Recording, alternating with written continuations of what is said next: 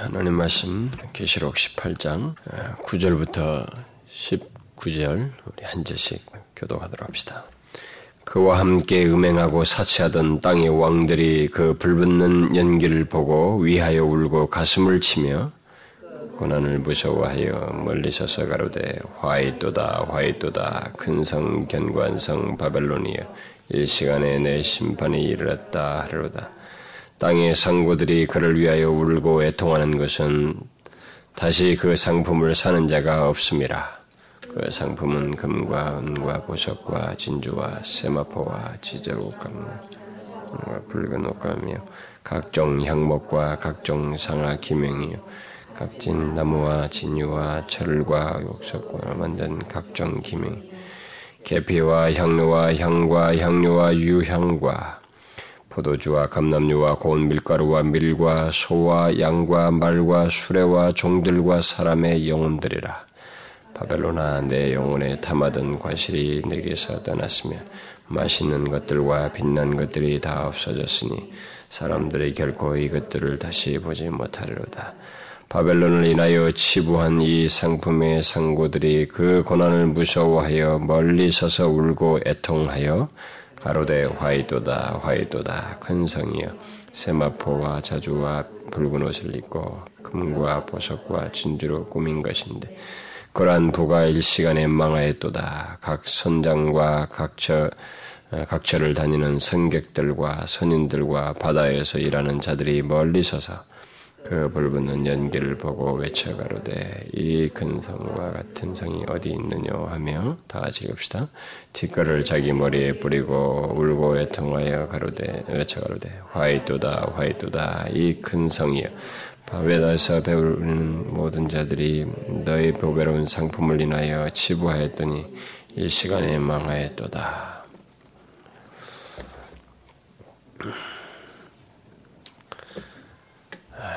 많은 내용이죠. 분량상으로 많은 분량이지만 오늘 사람들이 많이 이동하고 없을 때 빨리 많이 하고 지나가도록 합시다. 네. 그 우리가 지난 시간에 그 18장 전반부를 보았죠. 1절부터 8절에서 음, 지금 바벨론의 멸망에 대해서 어, 얘기를 했습니다. 어, 큰 권세, 이 바벨론의 멸망에 대해서 큰 권세를 가진 천사가 아, 확정적으로 이 바벨론의 멸망을 선포했다. 그래서 지금 여기 시제가 다 과거 시제로 나와야죠. 이제 어떤 물론 미래 시제와 미완료 과거 이런 것들이 나오긴 하지만은 어떤 그 멸망과 관련된 그 표현들은 다 과거 시제로 나오고 있습니다. 그러니까 아, 미래에 있을 일이지만 이미 과거처럼 확정된 사실이다라는 맥락에서 이렇게 어, 전사에서 그런 시제로 선포되고 있습니다.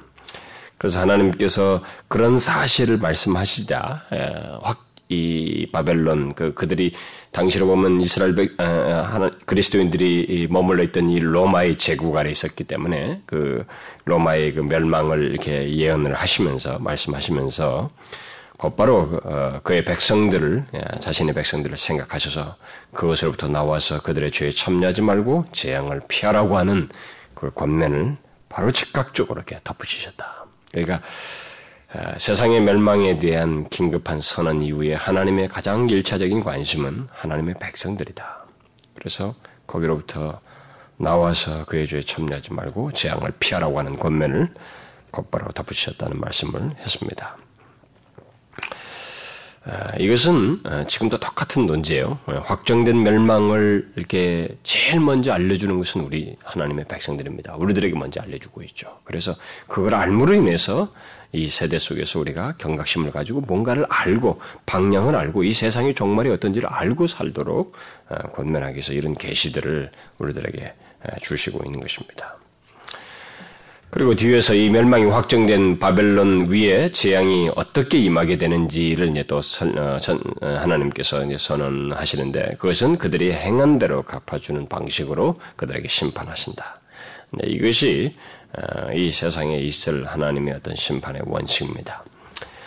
자, 그 다음에 이제 우리는 오늘 본문에서 계속되는 내용이죠. 이 바벨론 멸망에 대한 내용이 너무나 많기 때문에 어쩌면은 뭐 쭉 연결해서 하면 더 좋겠지만은 너무 많기 때문에 지금 부득불 이렇게 나누어서 하고 있습니다만은 오늘 그 본문에서도 계속되고 있습니다. 어, 그렇게 그 확정된 멸망을 받는 그 바벨론으로 인해서 이제 그 사실, 바벨론을 멸망한다는 사실, 그리고 실제 그 멸망하는 것과 관련해서 슬퍼하는 무리들이 있다라고 하는 것을 오늘 본문에서 말해주고 있습니다. 그런데 그 슬퍼하는 무리를 세 부류로 말을 해주고 있죠. 어떤 부류입니까? 어, 첫 번째 그 땅의 왕들이 있고 상인들이 있고 상고라고 그랬죠. 어, 그 다음에 바다에서 무역하는 자들이 슬퍼한다고 말하고 있습니다. 9절과 10절에서 보면은 이 땅의 왕들이 탄식하면서 슬퍼하는 모습을 보게 됩니다. 그리고 11절부터 16절은 어, 상인들이 슬퍼하며 탄식하는 장면이 나오고 그 다음에 17절부터 19절이 바다에서 무역하는 자들이 탄식하고 있습니다. 이게 보니까 무슨 뭐 각 선장과 각처를 다니는 선객들과 선인들과 바다에서 일하는 자들, 뭐 선주들과 이, 이 결국 무역의 고정사는 예, 어, 그런 모든 사람들입니다. 그래서 바벨론의 멸망으로 인해서 탄식하는 이들은 어, 예, 우리가 공통적으로 어, 이이 세 부류가 지금 여기서 많이 나옵니다만 언급되고 있습니다만 이들이 공통적으로 가지고 있는 것은 다 이렇게 탄식하게 되는 것은 먼저 그 바벨론과 한통 속이 되어서 이득을 얻었던 사람들이기 때문에 그렇죠. 어, 이득을 본 사람들입니다. 결국 이들은 1세기 당시에 비춰보면은 로마에 붙어서 어, 불을 얻고 자신들의 안녕을 꾀한 자들입니다. 여러분 근데 이 장면이요. 이 여기서 나오는 이, 이 배경과 이 등장하는 인물들이 바벨론과 관련해서 똑같이 예언되어 있어요. 어, 지난번에도 제가 다 읽진 않았습니다만은 어, 이사야나 예레미야나 그 보면 다 언급되는데 거기에는 이제 두로가 등장하죠. 두로가 어, 두로가 이런 부를 하는 나라로서 같이 등장하는데 그런 내용이 여기 그대로 이제 바벨론의 멸망과 관련해서 1세기 당시로는 이미 바벨론은 멸망했는데 1세기 당시로는 로마에 이제 비추어서 그 얘기를 하고 있어요. 그러니까 이세 지금 세 부류가 그 당시로 보면 로마에 붙어서 불을 얻고 자신들의 그 어, 안녕을 어, 꾀했던 그런 사람들입니다. 어, 이미 지난 시간에도 말을 했습니다만 당시 로마는 세계 무역의 중심지였습니다. 그리고 물질적인 물질적인 그 부가 그 모든 것의 그 중심 역할을 했고 그것을 정말로 많이 누렸던 그래서 사치와 방탕 가운데 빠졌던 것이 바로 로마죠. 그야말로 모든 돈이 로마로 들어오고 다시 로마를 거쳐서 나갈 정도로 그리고 그 경제와 무역 구조 속에서 모든 것의 중심 역할을 하고 그러다 보니까 이 주변의 이 세력자들과 상인들과 바다의 그 어, 무역에 종사하는 자들이 또는 선주들이 이 로마의 그 사치와 방탕에 편승해서 자신들의 그 이익을 얻는 그런 구조를 지금 가지고 있습니다. 근데 이게 이제 바벨론이 멸망하니까 같이 이들이 막 탄식하고 슬퍼하는 장면이 나오는데 그것을 아주 더 극적으로 묘사를 해주고 있는 거예요. 실제로 이런 장면을 말해야만이 이 바벨론의 멸망에 그것의 실제적인 어떤 국면들을 우리가 상상, 생각할 수 있기 때문에 아마 예, 실제로 또 있을 수 있는 장, 있을 장면이기 때문에 이런 내용까지 이 하나님께서 계시록을 통해 1세기 성도들에게 계시해 준다고 봐져요. 그래서 그 당시 당시 로마는 필요한 것, 생활 필수품 같은 거, 뭐 좋은 생활 필수품 되잖아요. 생활 필수품 같은 것은 두말할 것이 없고 부의 상징을 그러니까 풍요로워서 부여로워서 누릴 수 있는 물품들 있잖아요. 이런 것들이 온통 다 집중됐던 그런 정말 그야말로 어, 사치와 방탕의 중심지이고 그런 것을 누리는 그 나라가 바로 이 로마였죠 당시로.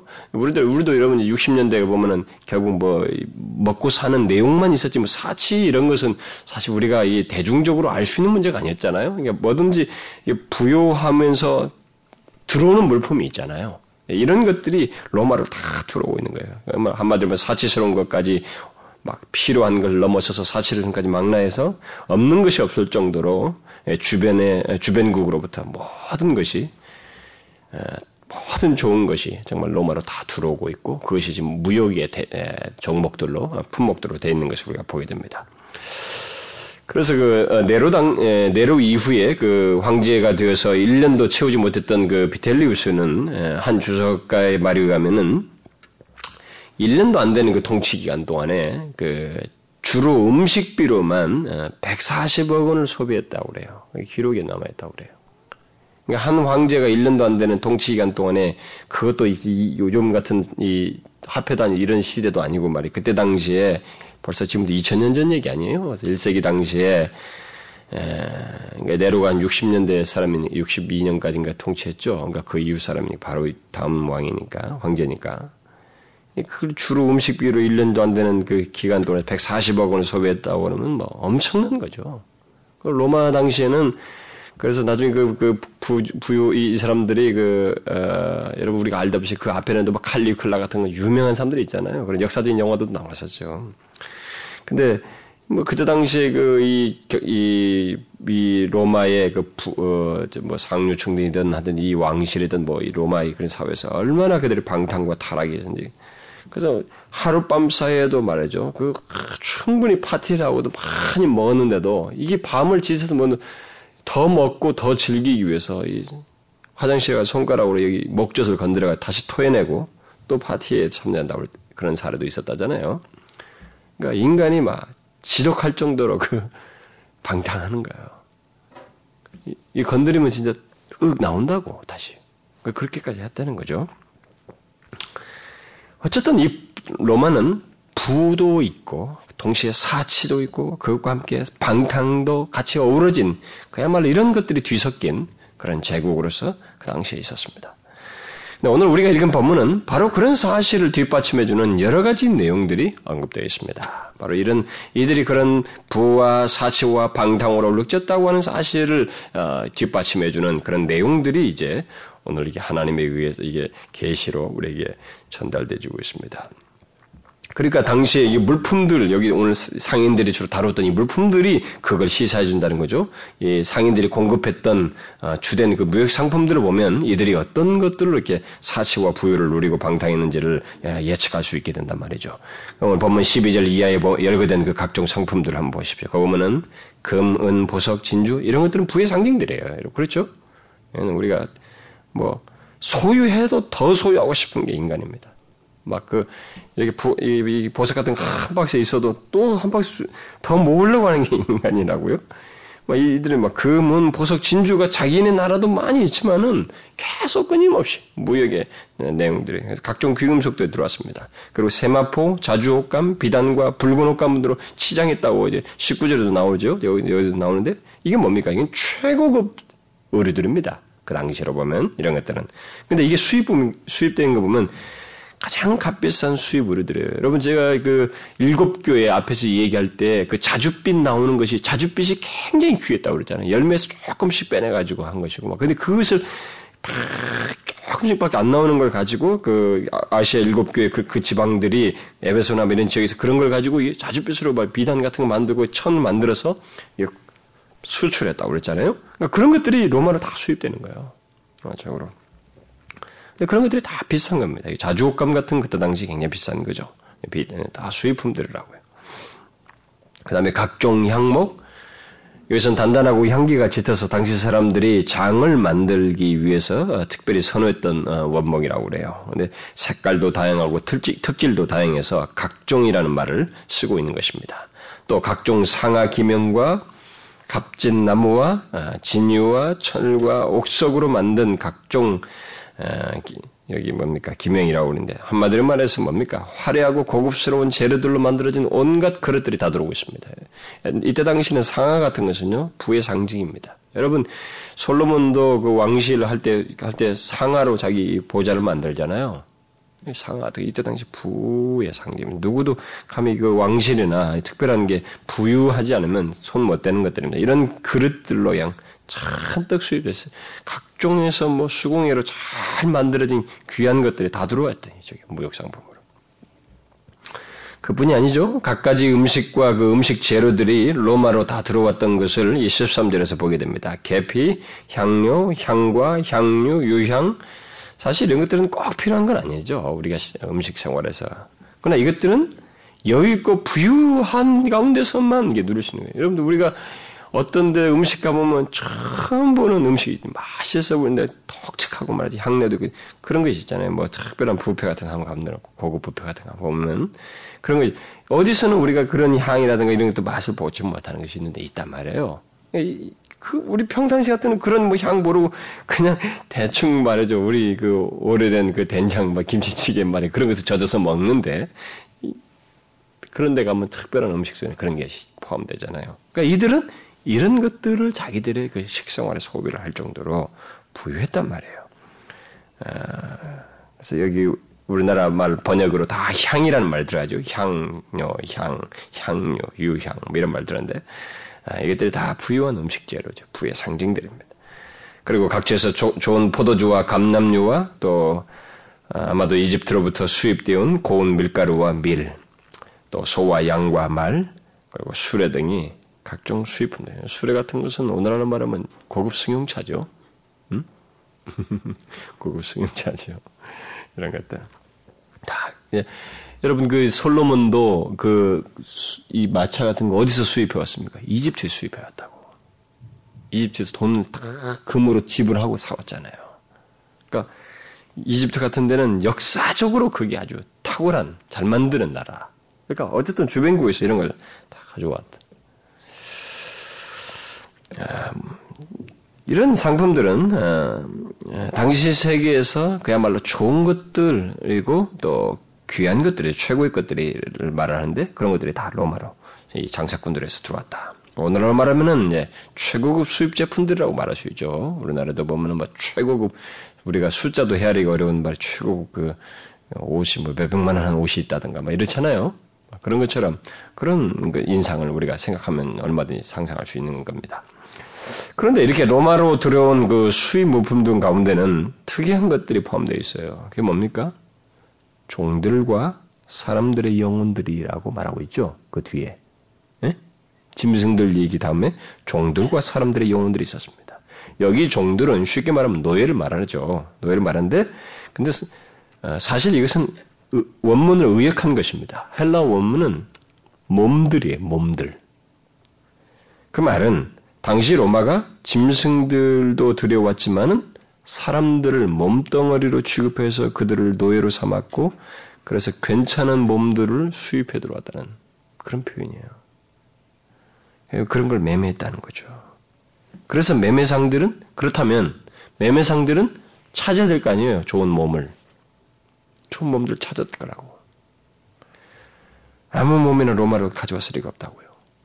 그렇게 했을 것이고 그래서 각처에서 체격 좋은 종들, 음, 몸들이죠. 체격 좋은 몸들, 그리고 미모가 뛰어난, 그래서 뭐 이게 집에서 서빙하기 위해서는 그런 사람들, 뭐 이런저런 어떤 특징을 가진 그런 몸들을 노예로 사고 팔았다고 하는 것을 우리가 여기서 보게 되는 것입니다. 아, 어떤 사람에 따르면 후에 로마 제국에는 이렇게 해서 막 그러니까 이게 사람들의 탐욕 때문에 결국 그렇게 수, 요가 있으니까 들어왔겠죠. 어, 후에 로마 제국에 6천만 명이나 되는 노예가 있었다고 그래요.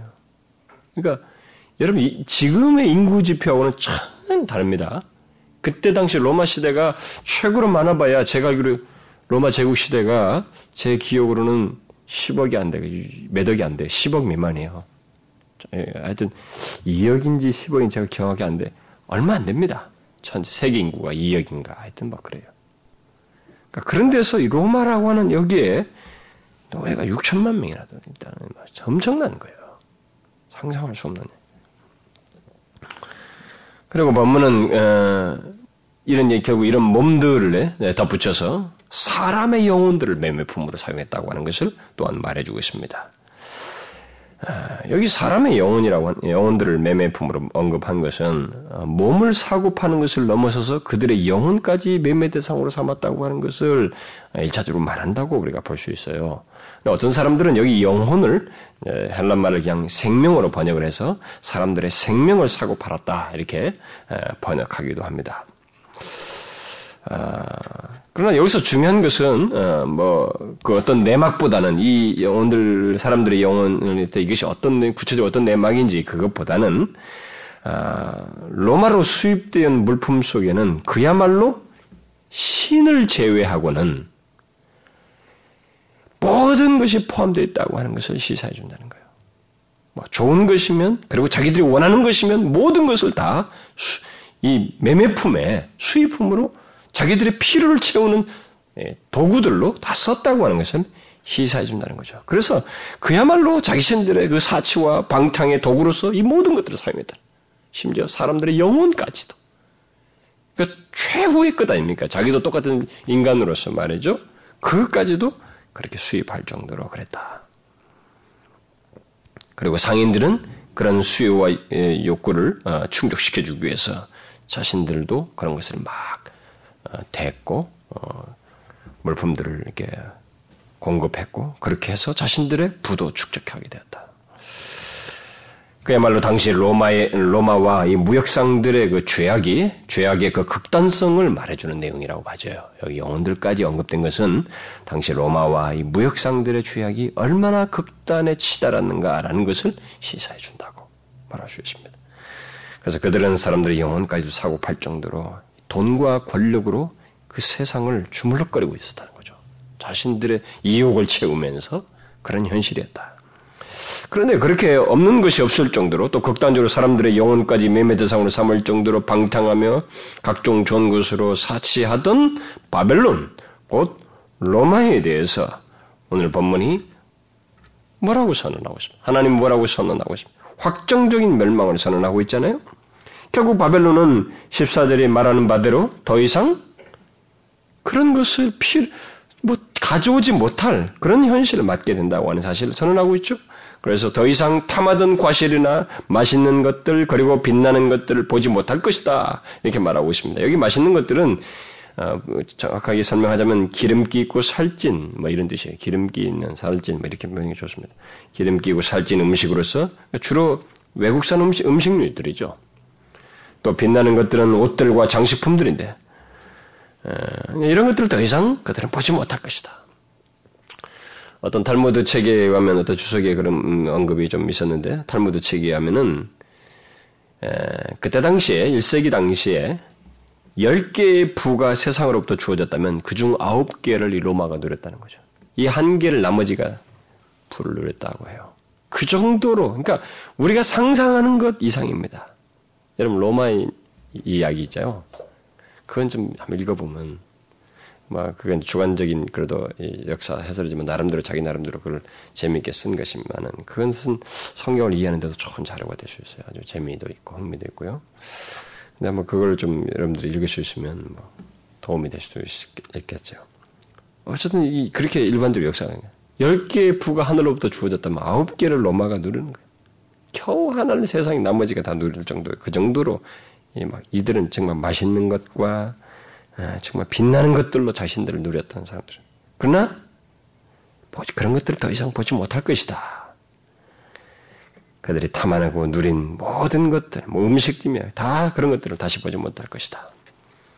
그런데 오늘 본문에서 주된 내용은 어, 로마의 이런 멸망보다도 로마의 불을 얻으려고 그 그에게 로마에 결탁하여서 또 그 로마와 함께 죄를 짓고 로마가 원하면 무엇이든지 구하여 갖다가 바치듯이 무역하며 불을 얻고자 했던 이 세 부류에 대한 이야기입니다. 오늘 본문에서는 이들의 절망적인 탄식에 대한 내용이에요.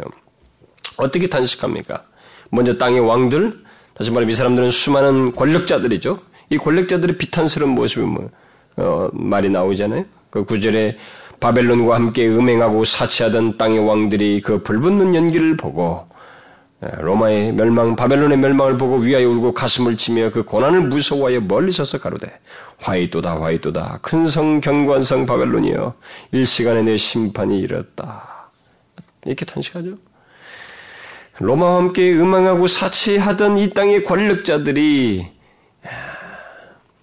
마침내 이 바벨론의 그 멸망을 보면서 자신들이 울고 탄식하는 거예요. 뭐 이전에 좋은 날이 다 자기도 똑같이 같이 가버린 겁니다. 그러니까 바벨론의 멸망과 함께 이 사람들도 이제 망하게 되는 그런 경험을 이제 고백을 이렇게 통해서 하고 있습니다. 그런데 여기서 흥미로운 것은 이들이 그 성의 고통을 보고 어, 이 바벨론 성이 멸망하는 그 고통 고난을 보고 무서워하며 거리를 두고 있다는 것입니다. 이 말은 로마를 사랑해서 슬퍼하는 것이 아니라는 거죠. 예? 로마인을 사랑해서 슬퍼하는 게 아니에요. 뭐요? 자신들에게 자신들에게 있게 된 손실 때문에 지금 슬퍼하고 있다는 것을 시사해 주고 있는 것입니다. 멀리 서서 거리를 두고 있습니다. 땅의 상고들도 마찬가지예요. 상인들도 마찬가지입니다. 11절에 땅의 상고들도 울고 애통한다고 그랬죠. 그리고 15절에서 그들 또한 그 고난을 무서워하며 거리를 두고 멀리 서서 말이죠. 울며 애통한다. 똑같은 동기입니다. 또 바다에 무역하는 자도 똑같은 반응합니다. 17절에 각 선장과 각 처를 다니는 선객들과 선인들과 바다에서 일하는 자들이 멀리 서서 그 불붙는 연기를 보고 외쳐가로되 이 큰 성과 같은 성이 어디 있느냐 하며 티끌을 자기 머리에 뿌리고 울명해 통한다. 이 큰 성과 같은 성이 어디 있느냐? 자기들의 그 부의 그 출처가 날아간 거예요. 특별히 이 바다에 무역하는 자들은 앞에 두 부리보다 더 애통하고 있습니다. 왜? 왜 이렇게 애통해요? 왜 이렇게 애통하고 있습니까? 11절에 분명히 이유를 말하고 있죠? 다시는 그들의 상품을 사는 자가 없기 때문이에요. 다른 거 아니에요? 슬퍼하는 게 다른 게 아니라고. 자기들의 물품을 사는 자가 없어져 버렸단 말이에요. 그게 없어져 버렸기 때문에. 또 19절 하반절에서도 말하죠. 바다에서 배부르는, 음, 배부르는 모든 자들이 상품을 인하여 치부하였는데. 이 말은 뭐예요? 어? 그동안에 이 상품을 인해서 자기들이 치부하였는데 이게 없어졌단 말이에요. 로마가 마음으로 더 이상 그렇게 할 수 없다는 것 때문에 탄식하고 있는 거예요. 그래서 티끌을 자기 머리에 뿌리면서 월매통하고 있습니다. 결국 이 세 부류가 공통적으로 슬퍼하는 이유는 큰 성 바벨론, 그 로마를 사랑해서가 아니라 자기들에게 유익이 됐는데 이제 더 이상 유익이 되지 않기 때문에. 그래서 이들은 그동안 큰 성으로부터, 그 로마로부터 생계를 보장받았던 사람인데 함께 망한다고 하는 것을 말해주고 있어요. 로마로부터 불을 축적했는데 그 모든 것이 같이 망하게 된다는 거죠. 상실하게 된다.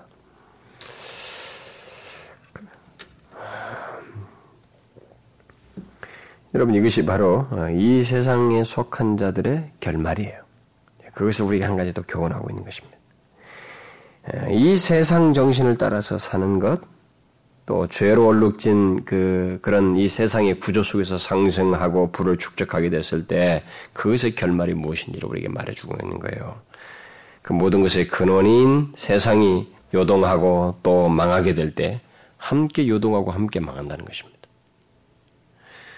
예, 우리는 이 사실을 분명히 알아야 돼요. 절대적으로 그 세상에 편승해서 세상 정신에 의해서 불을 촉촉해서 막 상승 효과를 냈을 때 이것을 끝까지 못 누린다는 것입니다. 끝까지 못 누려요. 장차 망한 이 세상 정신에 취하여서 자신의 안녕을 취하는 자는 자신이 믿고, 믿고 지탱하였던 이 세상이 멸망할 때 반드시 함께 멸망하고 그 멸망의 그 상처가, 이, 그, 이 허망함이 상대적으로 더 크다는 거죠. 절대적으로 의지했던 것이 망했기 때문에. 그래서 우리 그리스도인들은 이 세상에서 분명한 정체성을 가지고 있어야 돼요. 이런 부분에서. 다시 말해서 우리는 이 세상에서 아, 안정을 얻는 자들이 아니라고 하는 것을 분명히 하는데 이것은 뭐 베드로도 우리가 나그네다 뭐 행인이다 이런 말을 통해서도 성경이 굉장히 많이 말하고 히브리 11장에도 믿음의 인물들을 말하면서 그들이 다 그렇게 살았다고 말을 하고 있습니다만 이게 바로 하나님 백성들의 정체성이요. 오히려 우리는 이 세상에 속하지 않은 자답게 세상 정신 대신 하나님의 가치관을 하나님 나라의 가치관을 가지고 예수 그리스도의 뒤를 쫓아서 나그네와 행인같이 이 세상을 사는 것입니다. 이 세상은 우리가 잠시 앉았다가 일어서는 의자와 같은 거라고. 어? 잠시 하루 머물고 지나가는 여인 숲과 같은 것이란 말이죠. 그래서 하나님께서 그 바로 그런 사실을 이 세상의 그 실체를 그래서 여기 18장에서 딱 보여주는 거예요. 그러니까 우리가 이 예수를 믿으면서 알아야 될 것은 사실 두 가지예요. 어떤 면에서 크게 보면 하나님을 알아야 되지만은 어, 동시에 이 세상 실제 하나님의 좋은 것도 알아야 되지만 천국과 좋은 것도 알아야 되지만 우리가 사는 이 세상의 실체를 알아야 된다고. 이 세상의 실체를 모르면 여기가 좋아서 막 빠져 들어간다고요. 그래서 뭐 요즘 옛날에 우리가 제가 어렸을 때만 해도 그 전도할 때 제일 먼저 얘기 화두를 천국으로 꺼내라 그런 전도법이 있었단 말이에요. 천국. 예, 여러분 그 디모데 훈련인가 뭐 애들 하는 거기 보면 그 그때 그 창립자 목사님이 처음에 만들 때그뭐몇 가지 그노 색깔 예, 색깔로 된 그것을 전동이 처음에 금색을 처음에 시작해. 황금색을 봐라. 천국이 있다. 근데 황금색으로 동기부여를 하고 그다음에 죄를 얘기하고 뭐 이렇게 들어간. 그 사람들이 그 근데 이제는 안 먹혀요. 그런 거 얘기하면 사람들이 그 여기도 괜찮다. 자기가 재밌는 흥미그로도 많이 있고 저기도 원하는 것도 있기 때문에. 근데 그, 그거 하나만 알아서는 안 되는 거예요. 이 세상의 실체를 알아야 되는 거예요. 그래서 이렇게 계시를 해주는 거라고. 이 세상의 실체가 그렇다는 거죠. 그래서 앞에서 우리가 이미 얘기했잖아요. 4절에서 하나님께서 이 세상의 실체가 바로 망할 실체이기 때문에 내 백성아 거기서 나와서 그 죄에 참여하지 마라. 이렇게 말을 한 거 아니에요? 그래서 우리는 더 이상 이 세상에 속해 있지 않다는 거죠. 그래서 이 세상에 결탁하게 살아서는 안 된다는 거예요. 그러나 본문에 등장하는 땅의 왕들과 상인들과 선주들은 곧 이 세상 사람들은 마치 어떻게 생각합니까? 이 큰 성 바벨론, 곧 로마를 보면서 이 또 이 세상으로부터 자신들의 생명을 보장받은 듯이 마치 이 로마가 자신들의 생명을 보장이라도 해주듯이 바벨론의 죄악에, 이 로마의 죄악에 함께 편성하여서 살고 그 대가로 물질을 누리면서 부를 축적하면서 막 안주하고 있었단 말이에요. 그러나 자신들이 의지했던 그 강력한 세상이 이 로마가 어? 바벨론이 말이죠. 심판받. 무너지니까 막 이 허망해서 어찌할 줄 모르는 거죠. 그리고 이들은 그, 이, 이, 이 로마가 심판받기까지, 망하기까지 그 안에서 안주하고 있다가 막 뒤늦게 허망한 탄식을 하는 거예요. 그러나 여러분 우리가 알아둘 것이 있어요. 이 세상은 지금까지 세상은 지금까지 역사 속에서 이 세상은 사람들에게 생명을 보장해 주지 못하면 뭐 하나 지속적이고 영속적인 걸 보장해 주지 못하잖아요. 지금까지 그걸 증명했지 않습니까? 일시적으로 불을 주고 일시적으로 삶을 풍요롭게 하는 듯 해도 또 일시적으로 죄의 즐거움 속에서 행복한 행복한 듯한 웃음 웃음을 자아내긴 해도 세상은 인간에게 주는 것은 그 일시성, 그것밖에 없어요. 한마디로 말해서 일시적인 보장밖에 못하는 잠시 후에 있게 될 그 망할 망하는 그 상황에서 같이 망해야만 하는 더 불안한 보장을 해주고 있다고. 생명을 보장하고 영원한 안정을 주는 것은 이 세상에 없다는 것입니다.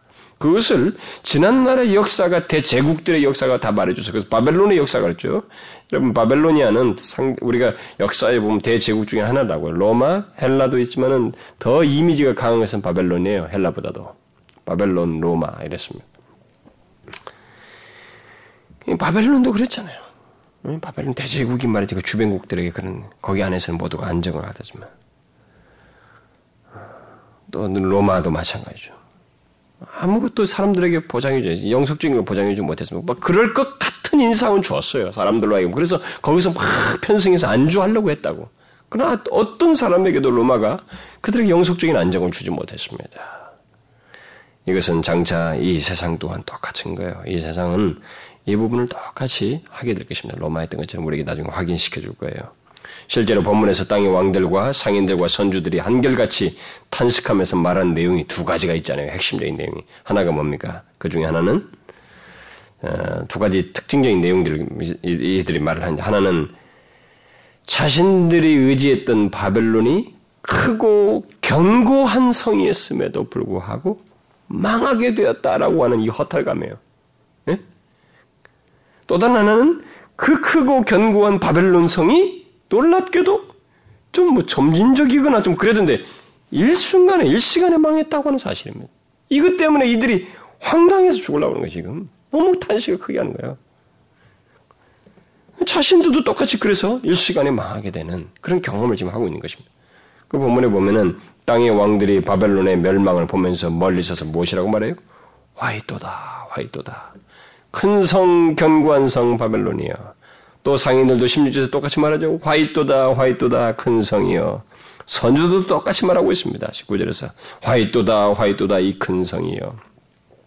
보십시오. 바벨론이 멸망할 때, 곧 로마가 멸망할 때, 또는 이 세상이 멸망할 때 사람들의 일차적인 반응이 무엇이겠어요?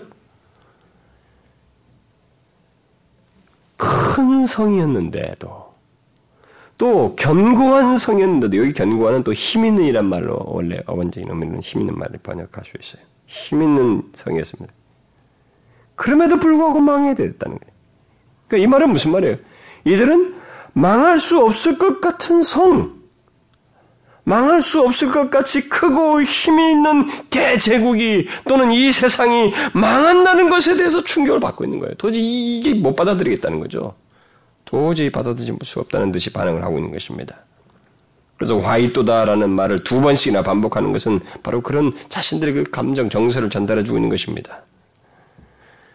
이 세상 사람들은 그만큼 큰 성 바벨론 곧 로마를 믿은 것입니다. 지금도 사람들이 이 세상을 믿어요, 그렇게. 이런 반응은 이 세상을 의지하며 사는 모든 사람들이 공통적으로 있는 반응입니다. 그리고 이런 말씀은 또 이면적으로 이 세상 사람들이 얼마나 이 세상, 이 세상을 강력하게 신뢰하는지를 잘 말해주고 있습니다.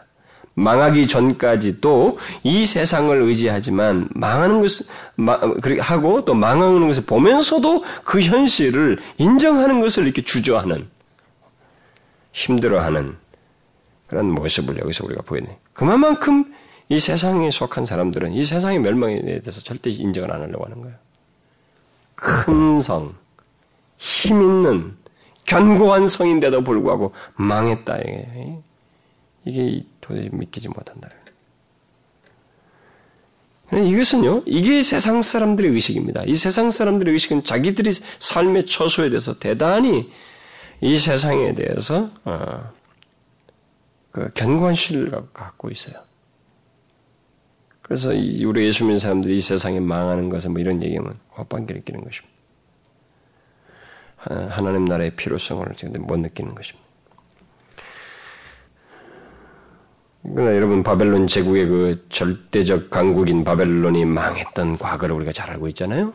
그 당대 사람들이 도대체 믿지 않았던 것. 그리고 이 편지를 쓸 때도 1세기 당시에 이 수신자들인 그리스도인들조차도 이것이 계시를 상세히 말을 하면서 우리가 일곱 교회 말하면서 주님께서 자꾸 상기시키는 내용에서 우리 보았다시피 이들조차도 이게 쉽게 받아들이기 어려운 자신들이 진짜 이 로마가 망하는가 이것에 대해서 쉽게 못 받아들일 것 같은 너무나 현실적인 막강함.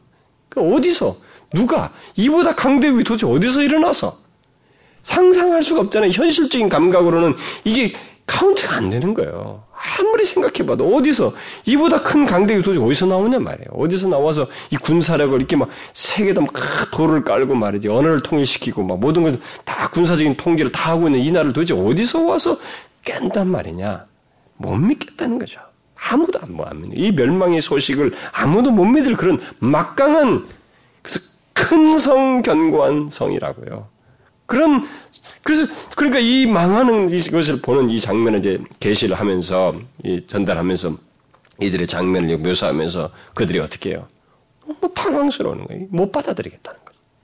그래서 화이토다, 화이스라, 화이스라 이렇게 말.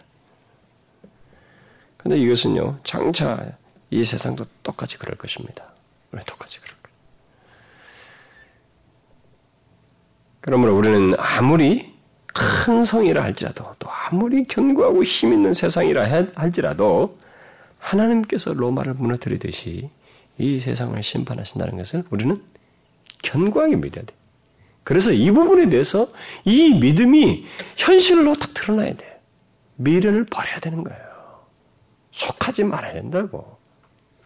근데 이 문제가요, 현실로 옮기는 게 쉽지가 않습니다. 이 세상에 우리가 정신에 오랫동안 빠져와 있기 때문에 이런 망할 세상에 대한 집착에 대해서 우리가 통제를 잘 못해. 근데 이런 사실을 장황하게 설명하는 것은 이들이 하, 정말 너무 힘들다. 그러니까 로마에 그냥 저 우상도 섬기고 그냥 거기서 예수 믿다고 해서 경제적인 압박도 막 주고 말에 왕따시키고 장사도 못하게 하는데 그냥 먹고는 살아야 되고 그러니까 적당히 타협하면서 신앙생활도 하고 막 이런 막 혼란이 이들 가운데 있었기 때문에 이 메시지의 계시를 보여주면서 봐라 말이지. 니네 미래가 어떤지 봐라. 이렇게 말해준단 말이에요. 그러니까 이와 똑같은 동기로 우리에게 이 계시를 주고 있다고 우리 생각을 해야 되는 거예요. 우리들도 이 세상에서 막 세상에 대한 막 미혹도 있고 막 넘어지고 있고 막 이게 있단 말이에요. 이 젊은 사람들 같은 거 다 있잖아요, 우리들이. 그런 유혹인데 그렇게 하는 우리들에게 야, 네가 그렇게 다 붙잡고 있는 건 봐라. 그래서 우리가 영화 같은 그 스크린 같은 거 보면은 막 사랑했는데 막 했는데 나중에 그 실체를 싹 보니 해골이었단 말이지. 막 사랑해서 막 따라갔는데 귀신이고 해골이었다. 그럼 기겁을 하듯이 마치 그런 장면이라 볼 수 있겠네요. 어쨌든 보여주는 거예요. 네가 그렇게도 사랑하고 붙잡는 실체가 뭔지 봐라. 어, 완전히 뭐 시체와 같은 이미 다 무너진 불타 없어진 그런 실체를 사랑하는 것이 된다. 아무리 너희가 네가 보는 이 세상이 견고하고 힘 있는 세상이랄지라도 하나님께서 이 세상을 심판하신다. 그걸 믿으라는 거죠. 그 사실을 1세기 성도들에게 대단히 이게 많이 강조하는 것은 어떤 사람은 여기 18장을 빨리 막 지나갔어요. 저도 빨리 지나고 싶어요, 그냥. 그런데 의도가 있잖아요. 이 장황한 계시 속에 이런 걸 많이 말했을 때는 의도가 있잖아요. 그만큼 이들에게는 이 문제가 현실 문제였다는 거예요. 현실적으로 그들에게는 이 바벨론의 멸망을 수용하는 문제가 너무 어렵다라는 말이죠. 어려웠다는 거예요. 오늘날 예수 믿는 사람들 중에 굉장히 많은 사람들이 이 세상의 멸망과 이 세상의 멸망을 선언한 하나님께서 계신 이 내용만큼에 대한 이해를 가지고 이 세상을 바라보는 사람이 얼마나 될까요? 얼마나 되겠어요? 그럼 이런 이해가 없으면 어떻게 되겠습니까? 이 세상은? 아무래도 사랑하게 되겠죠. 아무래도 빠져들어가게 되죠. 뭐 이 정도는 이 정도는 하면서 자꾸 자꾸 허용하게 되겠죠. 그래서 이것을 말해주는 거예요. 왜 이걸 장황하게 말하냐? 아니다. 그렇게 하면 안 된다. 너희들이 처한 이 세상의 실체를 바란 말이지.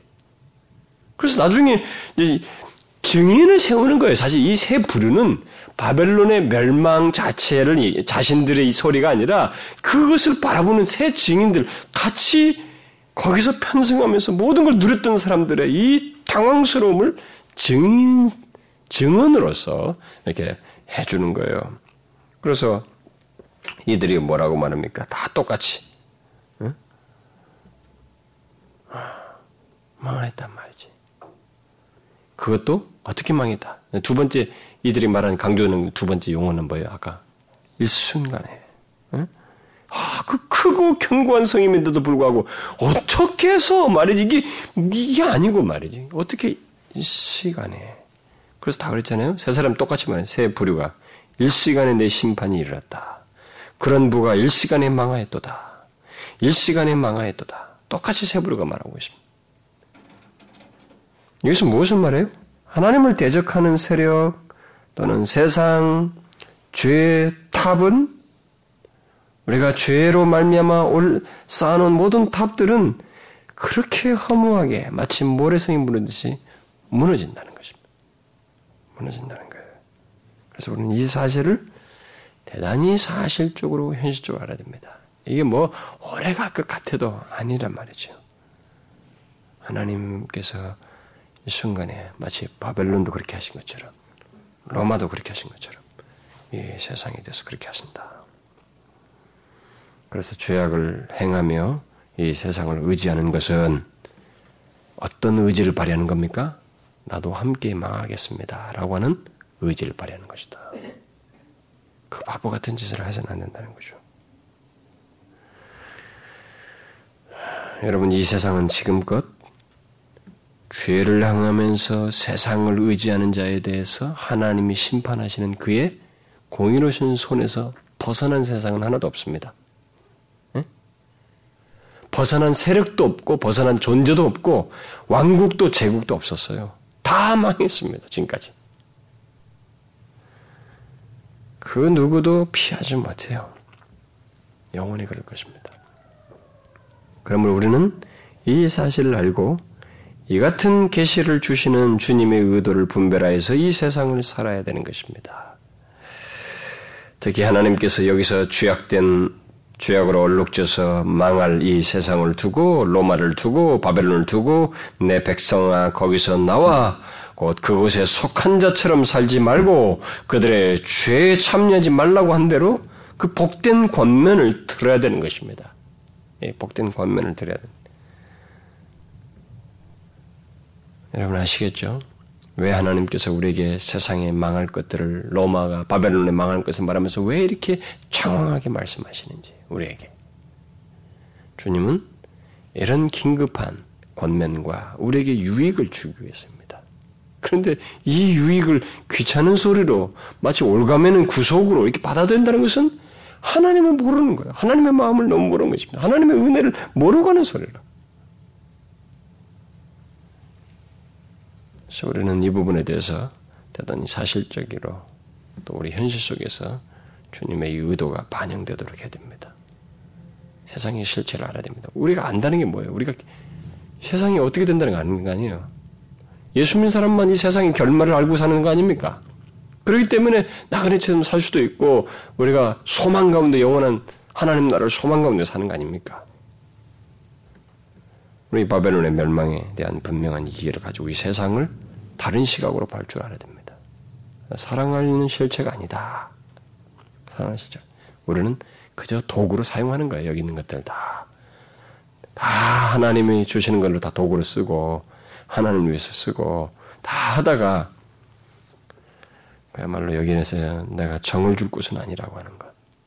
예, 그런 심정으로 세상을 살았다. 그래서 세상 정신에 우리는 휘말려서는 안 된다. 우리는 독특한 하나님의 가치관, 하나님 나라의 가치관, 하나님 말씀의 가치관을 따라서 우리는 사는 것이다.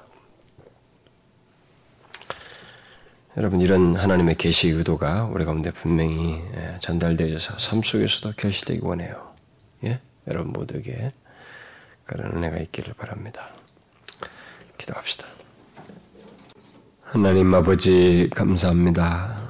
오늘도 우리에게 자비로우신 음성을 주시고 우리에게 참으로 생명의 길을 주시기 위해서 이 세상과 함께 망하지 않도록 하기 위해서 우리에게 이 세상의 실체를 보여주시고 그것으로부터 나와 죄에 참여치 말라고 말씀하시며 우리는 더 이상 이 세상에 속한 자가 아닌 것을 알게 해주시고 이렇게 경성케 해주셔서 감사합니다.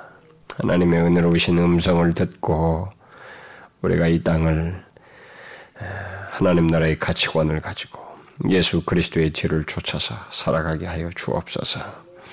하나님이여 우리에게 미혹되고 많은 것들을 잡아끄는 것들이 있지만 그런 것들을 하나님이여 분명히 잘 분별하여서 죄에 영합하지 아니하고 이 세상 정신에 영합하지 아니하고 그 모든 상황 속에서도 우리 주님의 뜻을 우선하여서 쫓아 살아가는 저희들 되게 하여 주옵소서.